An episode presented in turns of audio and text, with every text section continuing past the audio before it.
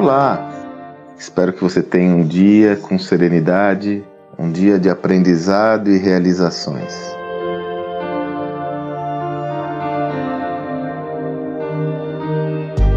Como eu já comentei em um dos meus áudios anteriores, nessa semana, dia 21 de abril, foi aniversário da minha avó. Estive com ela comemorando o seu, seu aniversário com toda a proteção gerada pelo Covid. E aconteceu um fato que tem estado na minha mente desde então, por isso que, como eu tenho um compromisso de compartilhar com você os meus achados, eu resolvi fazer isso aqui. Minha avó tem 92 anos e, de uma forma, eu diria que até natural, a sua memória tem se depreciado.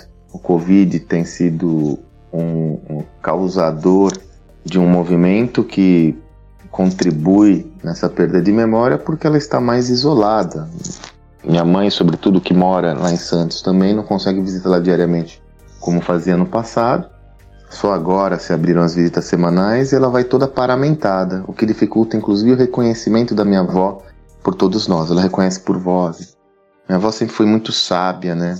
E na última visita que eu fiz a ela, agora na quarta-feira no aniversário dela, ela me falou: Filho, às vezes eu esqueço até quem eu sou. Né? Fico pensando o que eu estou fazendo aqui e tal. E ela veio, né? Agora as memórias do passado dela estão muito claras ainda, né?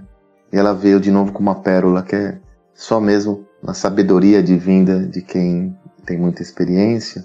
Nós falamos tanto, mas muitas vezes nos esquecemos. E ela falou: é por isso que é tão importante a gente nós vivermos o dia a dia. Né? A simplicidade dela, não com essas palavras, óbvio, né? Por isso que é tão importante a gente viver a nossa vida. E como nós temos tomado uma lição importante proveniente da pandemia sobre a importância de vivermos o nosso dia a dia. Eu tenho me assustado ainda, não me acostumo, por mais que faça mais de um ano, com as perdas de entes queridos que você vai descobrindo, pessoas, amigos antigos. A semana descobri outro amigo antigo que se foi devido à pandemia.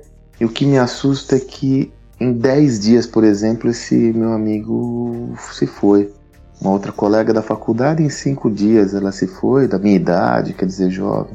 Então, como subitamente tudo pode mudar, eu tive uma experiência pessoal que mostrou isso também. Felizmente, tudo evoluiu positivamente.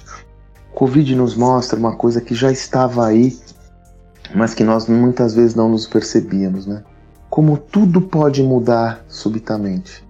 E você que tinha aquela constituição já formal e algumas vezes postergando decisões, postergando atitudes, postergando comportamentos, você acaba tendo uma reversão de toda essa expectativa e algumas situações com um desfecho fatal.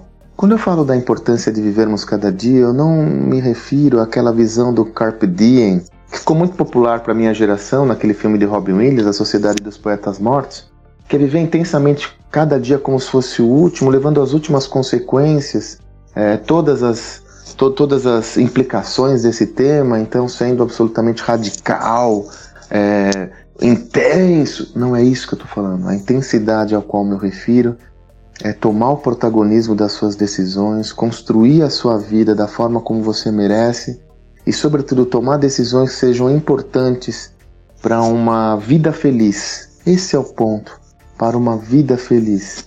Muitas vezes, instados pela dificuldade de tomar decisões que não sejam confortáveis, nós acabamos postergando-as, né? E de repente acontece alguma coisa que, como disse a minha querida avó, você não sabe quem você é. Assim, a minha proposta para hoje é que você não só reflita sobre essa perspectiva, mas que você seja essa transformação e não postergue as decisões necessárias para ter uma vida feliz. Afinal, essa é uma decisão pessoal e intransferível que ninguém fará por você. Viva cada dia da sua vida com intensidade. Viva cada dia da sua vida com felicidade, protagonismo e que você possa ter uma trajetória muito feliz. Essa é a minha mensagem para você hoje. Espero que você tenha um excelente dia e até amanhã.